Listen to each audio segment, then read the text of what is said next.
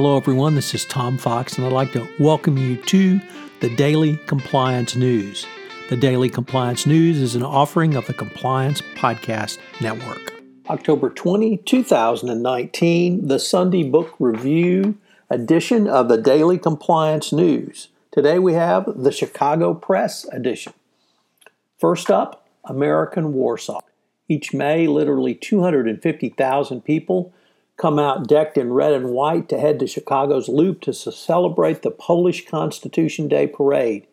In the city, you can tune in to not one but four different Polish language radio stations or jam out to Polkaholics. You can have lunch at food trucks and pick up lots of Polish food. If you're lucky, you can take off work for the Pulaski Day. For more than a century, Chicago has been home to one of the largest Polish populations outside of Poland and the group has enormous influence on the city's culture and politics. This book is a comprehensive study of Chicago Polonia. With American Warsaw, the author chronicles a more than a century of immigration and migration back to Poland. He takes us from the Civil War era until today, focusing on three major waves of immigrants, refugees, and fortune seekers. He traces the movement of Polish immigrants from the peasantry to the middle class to the urban working class, dominated by major industries to suburbia. He documents the Polish Chicago alignment and other divisions with Chicago ethnic groups, the Catholic Church, unions, politicians, and City Hall.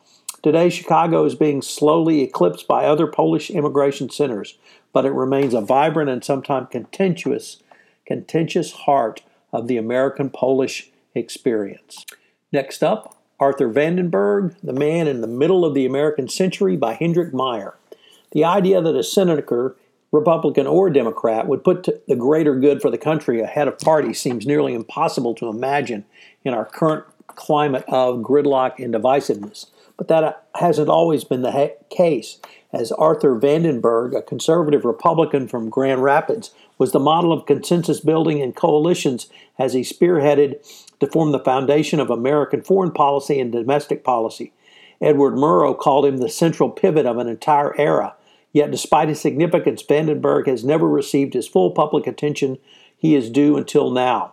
With a new authoritative biography, Hendrik Meijer reveals how Vandenberg built and nurtured the bipartisan content, consensus that led to the creation of the American century. Originally the editor and publisher of the Grand Rapids Herald, Vandenberg was appointed and later elected to the Senate in 1928, where he became an outspoken opponent of the New Deal and a leader among the isolationists who resisted FDR's attempt to aid European allies at the onset of World War II. But Vandenberg soon recognized the need for unity at the dawn of a new world order, and as a Republican leader, he worked closely with the Democratic administrations to build a strong bipartisan consensus that established the Marshall Plan, the UN, and NATO. Vandenberg was instrumental in organizing congressional support for these monumental foreign policy decisions. It's a great read and very appropriate for our time.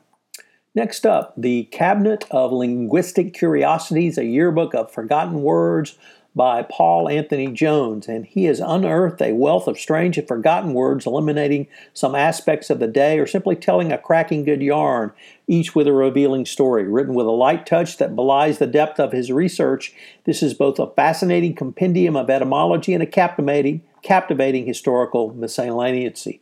Dip into this beautiful book to be lighted and intrigued. And finally, we have The Demon in the Machine by Paul Davies, how is life created from the chaos of the primordial soup? Well, Davies explores these and other issues in this fascinating new book.